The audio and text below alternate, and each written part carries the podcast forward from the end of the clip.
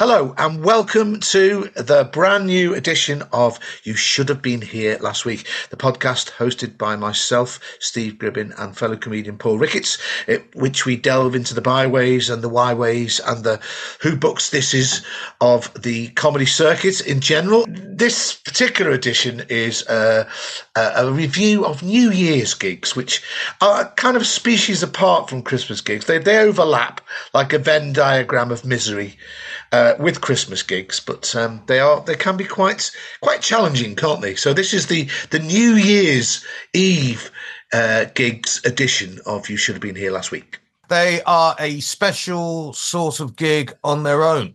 Most gigs, the audience turn up uh, and have an expectation of entertainment and enjoying themselves. On New Year's Eve, there's an extra pressure put on them because it's New Year's Eve and everybody is doubly yeah. determined to really, really enjoy themselves. And there's more pressure, I think, put on the performers because of that. And the only thing you can yeah, say, yeah, definitely, about any New Year's Eve gig and that any member of the audience it must be someone who particularly hates Jools Holland because they've decided to go out yeah, but that would that would include any folk artist that appears on the that show, which Jools goes, "I'll just accompany you." um, yeah, uh, I mean, it is that pressure, by the way, because we also noticed that um, you've got to be very careful New Year's Eve gigs if they don't if they overrun and you start getting into that terrible thing where it gets closer and closer to midnight and the audience start doing this, don't they? And they start going, mm. I mean, I've been in that position myself many times. Once at the Comedy Caf, it ran so late over that I was on about about quarter to 12 and that was i mean i did i did only i did like 12 minutes and got the fuck because for the whole of the gig people just like they weren't listening. They weren't sort of they were elsewhere. Their their attention was drawn towards the big bongs as it were you know. Who wouldn't be? The who wouldn't bongs. have their, who wouldn't attention diverted by big bongs?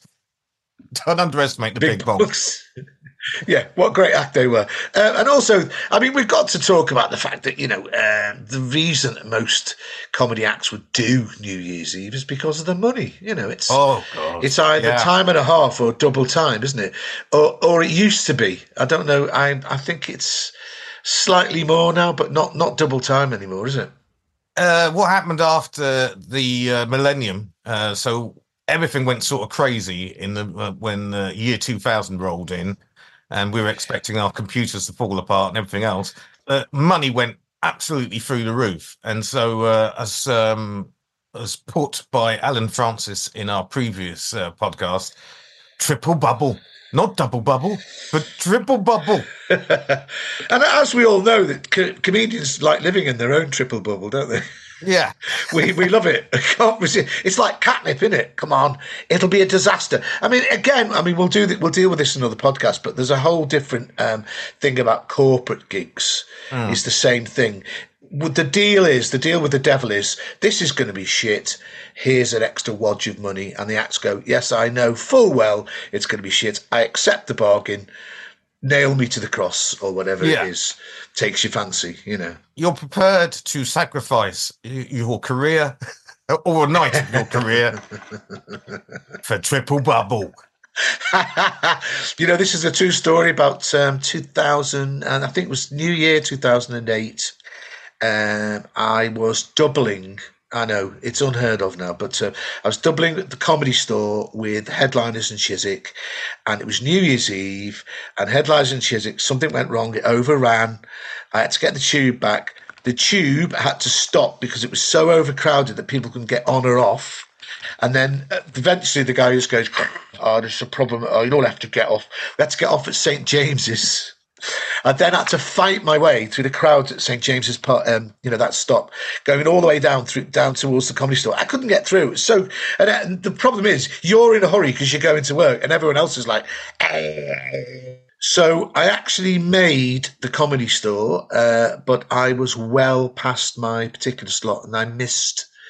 I missed going on. I missed. Oh. I didn't get paid. Uh, I missed the slot. Worst New Year's ever. Uh, Uh. only compounded at the end, yeah, by the fact that there were no trains back and I had to virtually walk all the way back to Lewisham. Oh God, that was a cracker. That was. Well, I've got two Go New. Year's Eve uh, gig stories. I'll do the first one because it's uh, what you were saying about the bongs uh, comes into play in this one. It's a bit of a long story. So, someone contacted me from a place called the Cock Inn in Smithfield Market, East Poultry Avenue. Sounds promising already. Yeah. So this place was a pub and restaurant for well, calf really. I can't- it's- I'm pushing it, saying it's a restaurant. It's clientele were the meat market workers and hardened alcoholics because it opened at 3 a.m. in the morning and went all the way through. Oh through God. uh, into around about midday the next day, and then it would shut and then open up again. You know, yeah, famous for its boiled beef and cabbage, and also its fried steaks. Place stunk like a calf meat school dinners. Had that sort of smell in the place. Yeah. Contacted me and said, "Look, in in the evening, the owner says in the evening, no one actually comes here." Uh, so uh, we'd like to put something on. I'm a big comedy fan. Would you like to do some comedy here? And the place inside was pretty grim. It was really down at heel. And I said, "Yeah, okay, though, we'll give it a go." And he said, "Well, okay, let's do the first one on Christmas Eve." And I said to him, "I don't think that's a very good idea. Don't think it's a good idea." But he was determined to do it. He gave me the money to book some acts. So I booked what I considered to be a fine lineup of uh, Simon Munnery, another comic called uh, Stan Stanley, and Andi Osho, and Nick Revell was closing. And that was, I thought, a really good lineup. So good, in fact, that Time Out basically picked it as its um, comedy night pick of New Year's Eve that year, which was 2014. So there's- It- this is, by the way, it's almost in fact. This is the bit in the film where it's all everything's set up to be fantastic, and then whoosh, we cut to the next bit, which is obviously They did all the promotion. They did all the promotion, and there was DJs.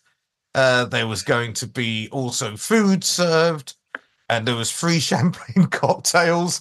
All of this, mate, what a fantastic night for someone to celebrate New Year's Eve 2014. What happened, of course, was only eight people turned up, and this whole thing was supposed to start at eight o'clock. Oh no, nine o'clock. And there was the eight people in there. And i said to the proprietor i said look eight people in this huge great big pub with a, 200 chairs put out. It's you can't go ahead with this he goes oh no we got to go ahead there's uh there's i've got a group booking of 40 coming in oh went, well okay then if that's Yeah. true um fine we'll go ahead I mean, that's that should have been the alternative title for this podcast, shouldn't it? I've got a group booking of forty coming in. The mythical group booking of forty. Yeah, the coach party that's coming in from Doncaster. There is a mythical group booking. I've heard it many times. Oh, don't worry, there's a group booking, the coach party coming in. The other thing about this gig was eh, the place was absolutely freezing. It's in a meat market, which is cold in the first place, and it was actually a really freezing night. Yeah. And they didn't turn the heating on. It was so cold in there. The audience has sat there shivering in their coats. The acts performed with their coats on. I emceed it. And my first question to the audience was uh, So, has anyone made any New Year's resolutions? And there was uh, two girls sat in the front, and they just put one put their hand up and said, "Yeah, my new New Year's resolution is never to take a recommendation from Time Out and go to a Uh, terrible place like this Oh my god! on New Year's Eve." that is one uh, absolute exocet of a heckle, isn't it? Oh my god! I mean, I had to laugh. I had to agree with her.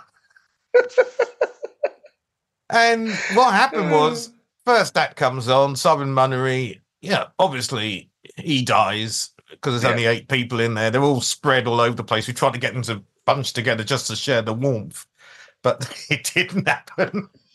And and as he were, two people got up and walked out while he was on. So now we were down to six. Uh, then Stan Stanley comes on, and two people then leave after he's been on. Now we're down to four. Oh God. Uh, Andi Osho was um, was coming from another gig. She turned up. She saw only four people there. She went, "Oh my god, there's only four people." I said, "Yeah, I'm really sorry, Andi. I'm sorry about." And don't forget that year she had actually had her own show on Channel Four, she, and she was finishing off the most successful year of her comedy career by playing to four people in a meat market, empty pub Yeah. four people. So, um, worse than that, she'd invited her parents down and her Oh, family. No. No. Oh God. Oh, oh dear. Th- they came down and were charged £25 each by the venue to get in, Oh, Shit. Oh God. which I was astounded. I said, You can't do this. She's one of the acts. No, no, we've got to get, you know, it's, we've got to get, make our money back. Oh God. So she had four members of her family, charged £25 each. They come in, uh, and as soon as they come in, another two people go. So now we're down to six. We're back to six, but four of them are Andi Osho's family. Oh God. And so she goes on, and when she goes off, the final two real punters there said, Look, you know, we're thinking of going. It's really, really cold. And, you know, we'd like to go somewhere warm and Oh, enjoy no. New Year's. Oh God. That, so Nick was still to go on. Nick Nick- and, and I said to the I said to the promoters, look, there's only two real. mem- They want to go. They don't want to stay. And uh, they said, well, no, no, no, no, no, no, no. Uh, we're going to bring all the cooks and the DJs Oh, and all the staff. We'll bring them in, and we want to see the last act. Also, Andi Osho's family said, "Wait a minute, we paid twenty five pound for this. yeah. We want to see the last act as well." so I went back to the uh, the the two real punters. Said, "Look, it's actually going on." They go, "Well, I suppose." We paid twenty five pound. We might as well see the end of this disaster. We've stuck it all the way through. exactly. Yeah. Yeah. we're going to wait to the end. So Nick Revell goes on, and of course, the night had been delayed as we were waiting for this uh, uh, coach party. It never turned up, and so we we're running late. Uh, Nick did his thing, and I looked at the uh, at my watch and realised, of course, it was already two minutes past twelve by the time I got up on stage. Oh God. You'd actually missed the whole point of the evening, yeah, as it were. Oh my! Yeah. What did the punters do? What well, no one realised because he, he, it was you know, there's only those two that were left. no Oh one else my was really looking at their watches. Nick comes off. I got up on stage and did the only thing you can do in that situation, which is just go 10, 9, 8, Oh, 7, brilliant. 6, did the countdown. Uh, uh, Happy New Year. Because everyone then looked at their watches, went, What the fuck? It's already five minutes past. oh shit! Yeah, and then we let the two people out, and they're going, "We'll never forget this the rest of our lives. How terrible this night was." That was a that was a miraculously uh, misery tale, wasn't it? Horrible. it was so miserable that Andi also sent me a uh, message the following year saying, "Thank fuck, I am not performing with you this year." As oh, you said- she, I can't top that. I don't think. I don't. I don't think. I mean, um, uh, Mike Elliott, the uh, sadly deceased northeast um comedian, who was a brilliant comedian, but he, he did do a large part of his work uh, in working men's clubs in the northeast of England. He told me two brilliant stories. Right, one that he was paid off. Uh, and in case our listeners don't know that uh, thing, is uh, especially in the working men's club gigs, if they didn't like you, they used to get you in the interval, didn't they? And go, right, son, uh, that was shit. pay, pay you your money in front of you. He got paid off on Christmas Day. Christmas Day lunchtime show. They went, no, uh, it's not going well. Uh, and Mike said he was so depressed because it's like, you know, where was the goodwill to all men? They just went, the audience uh, think you shit. I think you should just go home. Goodbye. He said, well, what are you going to do with the second half? We'd rather have the music on. anyway, the other thing that he told me was it didn't happen to him, but it happened to a friend of his. That again, the same thing happened to him that it ran over and ran over, and he went on stage perilously close to midnight, and then just towards the end of the act, right, he's still in the middle of his act. The audience just start going ten, nine, eight. They did the count. what could he do? He just went oh, seven, six, five, you know, happy new year. And then he just sort of, in the general hubbub, he just ran off stage. Oh, God. Uh, I have one more story that happened four, years, four years later. Um, and I picked up a gig uh, in Salisbury. Was it Salisbury? And we were told it was going to be at this lovely venue, ticketed, and uh, it was just me and a, a, nice act called, well, a very good act called Laura Lex. We turned up at the venue at sort of pretty much 10 o'clock. Nobody was there. So we were stood outside waiting. And then around about half past 10, uh, it turns out that the owner of a local Indian restaurant was the person that was putting on this gig. And he turned up with his family and friends and animals and children. And they all piled in. And straight away you're thinking, and we saw the poster and it just said um, food, DJ, dancing, champagne, and comedy. Oh my god, you, you we were the last on the list. Oh, last on god. the bill. Yeah. And it, so it was pretty much an empty sort of nightclub. So there's about 20 of them, as I said, with kids and and dogs. And straight away, DJ uh, fired up the uh, the you know the ones and twos. Yeah. And there was so, all these families. There was granddad dancing with, with his granddaughter. The dog was running around. It was uh, you know nobody. There was no chairs in the room. And I said, look, you got to set some chairs up for the comedy. Went, no, no, no, we're not. We're not setting any chairs up. No, we're not. We can't be. There's no chairs anywhere. So you know, we're not doing it. And it was all dark with the disco lights, and everyone was having a good time in the family. And then we got to around about quarter past eleven. So there's been about forty-five minutes of disco and all that stuff, and there was you know canapes and stuff put in. And then they suddenly said, uh, "We're going to have comedy on in a minute." Everyone went, mm. and then they turned on the fluorescent lights because we said we can't do it in this dark room with the disco lights. So they turned on all the strip lighting. Uh... A third of the room stayed out of the room. They just disappeared out into the sort of lobby area. The rest of the room just yeah. hit the walls and they were miles away from us. It was absolutely horrendous. It was hardly got a laugh through the whole thing. Laura Lex just went on stage and just coated them. It was one of the best performances I've ever. Is in fact, I think she changed as a performer from that night onwards. I'd never seen her attack an audience that much. It was such a dreadful experience for both of us.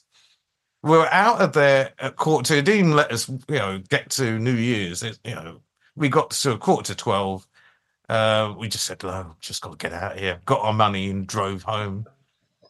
But it was yeah, what an awful, awful gig. I did take my partner along to it. Uh, yeah, and then we had to drive back from Salisbury uh, to London, watching fireworks shoot up in the sky. Everyone else having a great time, and we're driving back miserable.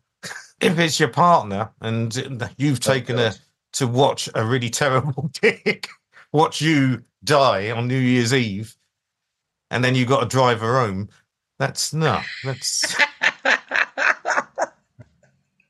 Yes, I mean, I feel for Andi Osho's parents. At least they went, they saw her become incredibly successful. So, um, well, she was at that point. This was the high Ah. point of her year, or the low point. oh dear. In fact, two So, of uh, those acts. I mean, she stopped doing stand up about I think like eighteen months later, uh, after being really successful. Stan Stanley, I never saw perform comedy ever again after that gig. You did that. That's your fault. no, not you, but uh, the Cock Inn.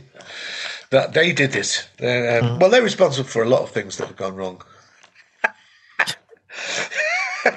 Sorry, I couldn't help that. I couldn't help that. Um, Yeah, Is that is that enough for a New Year's Eve thing? I think. I is, think that's it? that's more than enough. I mean, obviously, Happy New Year to all Yeah. our listeners and viewers. And once again, what else could you? A New Year's resolution I think you should uh, partake of is to subscribe to our YouTube channel. and definitely yes. The podcast, Likes. likes, shares. If you want to send us money, I still stick it up on, I think, on the YouTube, uh, not so much on the podcast, but we have, uh, you have a, buy Steve a coffee. yeah. And Um, uh, for me, I think I have a little link where you can just send me money because you didn't send me a, a Christmas card, did you? So, no, I mean, I didn't. No. no, no, I'm talking about the audience. Um, I've changed mine now to Michelle Mone. If you send it care of Michelle Mone, I should get. I should get a lot of money. I think. Yeah. I think And a uniform. 12, 12 million and a uniform as well. Yeah. which doesn't and a mask which doesn't work properly. So uh, Yeah. So um, should we wrap up? Wrap up Yes, this I thought I was doing that. I Oh right, that's it then.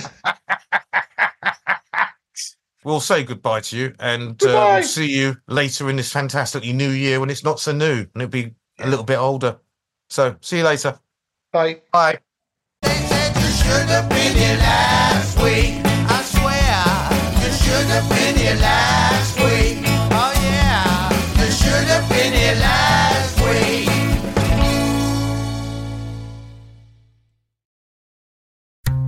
This show is part of Podomedy, the podcast comedy network.